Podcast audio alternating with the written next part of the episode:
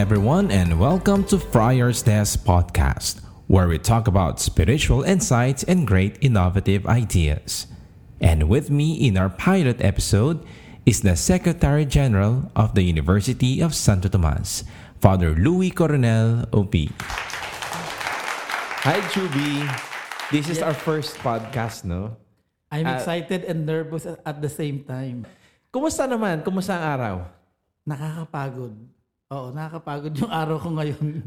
Oo nga, nakakapagod. Bilang isang Secretary General, Regent, nakakapagod talaga. Pero ano yung nakakapagod doon sa trabaho natin ngayon? Ang nakakapagod yung minsan maghintay, no? Pero dahil may mga tao na willing maghintay at willing na sumunod, nakakaginhawa naman yun sa sa ginagawa ko. Pero bef- before we go into the, deeper into that, let us ask first yung kasi syempre lahat naman tayo no we we are Dominicans, religious. Now we are priests. Maybe let us explore first on our vocation story. Oh, Nung bata pa ako, yung buong baryo namin, iniikot ko yan. Kaya ang sabi ng mga tao, naku, magiging parish priest tong batang ito. Pinupuntahan ko lahat ng patay. Kaya lang, hindi naman dahil gusto mong may pastoral visit, hindi ganon. Kaya iniikot ko yon dahil mayroong pasotanghon. Ay, Yun. May pakain. Kaya ako, kaya, kaya ako uh, iniikot yun. nung bata ka pala. Bata Uno- pa lang ako. Ang sabi nila, mag- wala pa sa isip ko nun yun, no? Ah, Medyo later pa nung, nung na-realize ko na I want to become a priest. Pero, ang nangyari, hindi masyadong sinuportahan ng parents initially. Oo, hindi masyadong sinuportahan, no? Pero pinaglaban pa rin. Kaya ang ginawa, pwede po ba akong mag, mag, mag ano na, nung high school ako, mag, mag, mag-seminaryo. Sabi niya ay ah, ng parents, hindi, mag-ano ka na muna. Tapusin mo muna yung ah, high school mo. Nung nag-college na, ah, an- ah, pwede na akong mag-seminaryo, yung mag-college ka muna. Nung natapos na yung college, ay mag-board exam ka muna. Sumunod tumakas na talaga ako para mag-exam. Dahil kasi next nun, anak mag-asawa ka na, magtrabaho ka, mag-asawa ka na. So talaga inunahan ko na yun. No? Ngayon, dati, baka di mo na atatanong, ako pala ay physical therapy. Ngayon, hindi na ako nag-heal ng mga physical, mga spiritual na. Hindi na ngayon ako thera, te- therapist, kundi therapist na ako. Ano, ano yung dream natin nung bata tayo? Parang ganun ba na parang gusto ko na magpare or may mga dreams tayo nung bata na gusto natin explore? The usual, I want to be a doctor to help the poor, ganun. Pero eventually nga, ah, naging ano siya, ah, you desire to be, to, to, to follow the healer who is Jesus Christ. Ikaw ba na-explore mo rin yung papaano kung hindi ako nagpare? Mm-mm. May ganun ba na? ano? Naisip ko rin yun. Kung di ako nagpare, siguro ay ah, ah, be a teacher probably, no? Or pwede rin nag-asawa na din. Pero ah, definitely, um, mag-ano pa rin ako. Mag, uh, pupurso ko pa rin yung gusto ko na magturo. Ngayon, tuturo pa rin naman ako. What what keeps you parang the passion in you to keep on teaching? And what do you teach pala? Ah, ang tinuturo ko ay church history and Latin. So is that your passion to to explore the history of the church or Latin? I think so kasi ang unang-una kong sinweldo nung ako ay bata pa nung grade grade 5 ako, ah, grade 4 ako, nagturo ako ng nagtutor ako ng grade 6. No, yung tita ko kasi ay teach- teacher din. At ang mga ang mga role ko doon magpa laging mag, magturo ganyan. Kaya ngayon, parang na, na ano ko, na-attract ako dun sa pagtuturo. Yun. Lalo, yun din yung ano, charism ng ating order of preachers, no?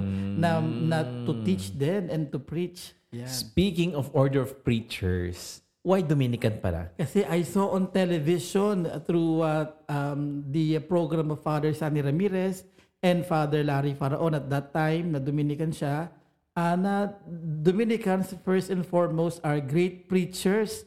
So I want to to preach the good news like them. Yun yung unang-una. At syempre, nandun din yung element ng um, uh, filial devotion to the Blessed Mother. Yung dalawa na yun siguro yung talaga naka-attract sa akin sa Dominican. What are the things that you appreciate being a Dominican? yun yung yun yung chance to um, to be of service uh, sa mga taong nak- nakikilala mo on how would you what uh, preach the good news to them without actually just simply reading the uh, gospel before them, but being a witness to what we are preaching. Yun po siguro yung uh, naiisip ko na, na reason kung bakit patuloy tayong passionate sa paglilingkod. Hindi natin may iwasan. There are many challenges also. Nako si Saint Dominic, the founder ng Dominican Order, ang gusto niya ah, yung ah, nag-aaral, nagdadasal, may community life, meron ding apostolate. Yung ibang mga samahan, nirarank nila yon in, into r- ah, number one, number two, number three, number four. Pero si Saint Dominic, pantay-pantay lahat yon. So hindi mo pwedeng ah, nag-aaral ka pero hindi ka nagdadasal o nagdadasal ka, hindi ka naman nasa community o nasa community ka nga pero hindi ka naman nag, nag ano, nag-apostolate o nagmi-minister. So, ang sa kanya, pantay-pantay yun. At yung tension na yun, talagang you, you would feel that in your life. No? Pero that is Dominican way of life. You, um, uh, you contemplate and share the fruits of your contemplation. Before, you were the parish priest. Yes. Yes. No? I, I served the parish for uh, one term.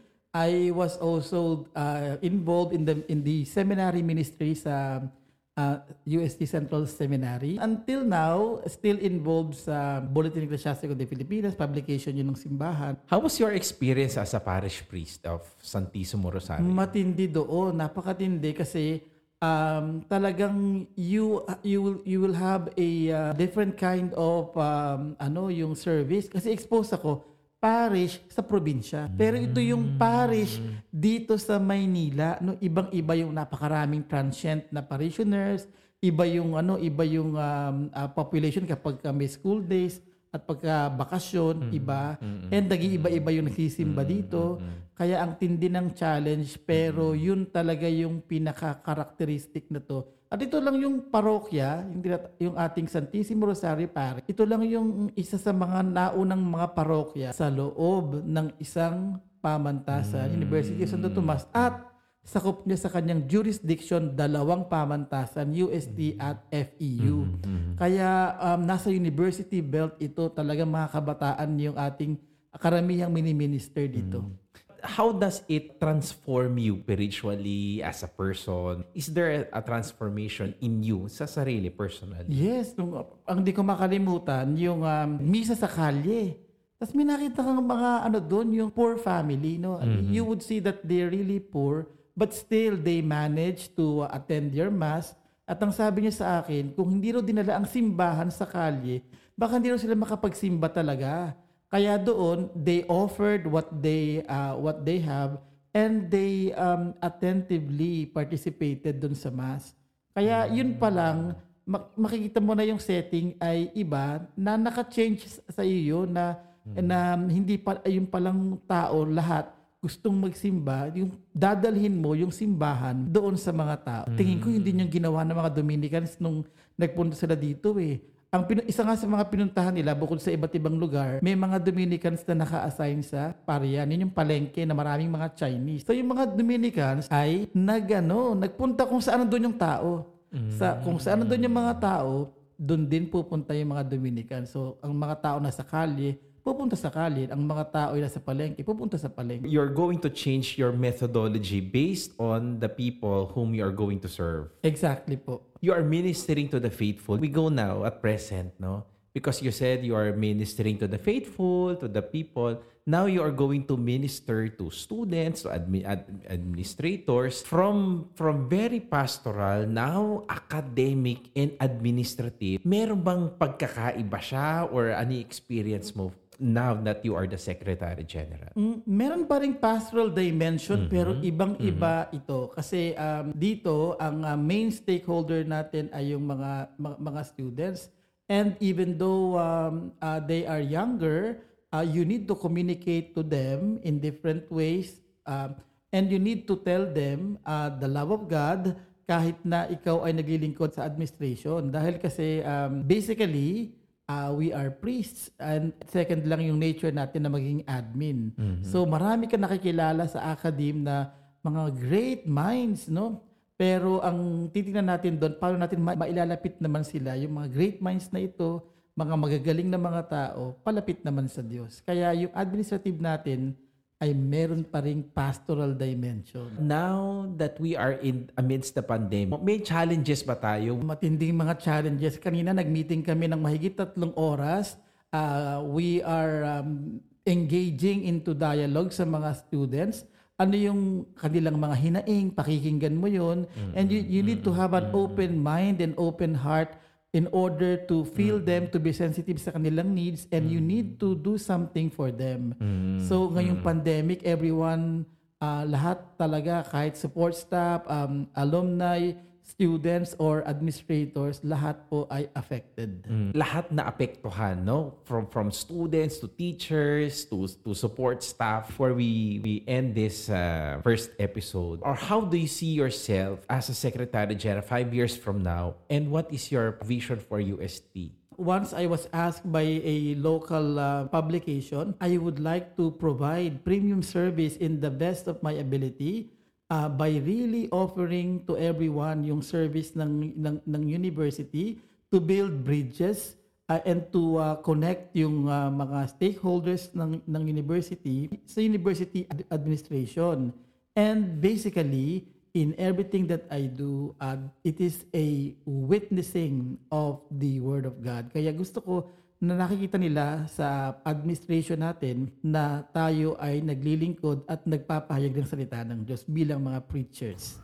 With that note, we thank our guest for tonight, Father Truby, for graciously giving us his time and his presence. A pleasure po to be here at the Friar's Desk. Thank you for listening with us. I hope to hear from you soon. Suggest down below which topic that interests you. We might consider it next time for another episode of the Friar's Desk. Stay safe and God bless.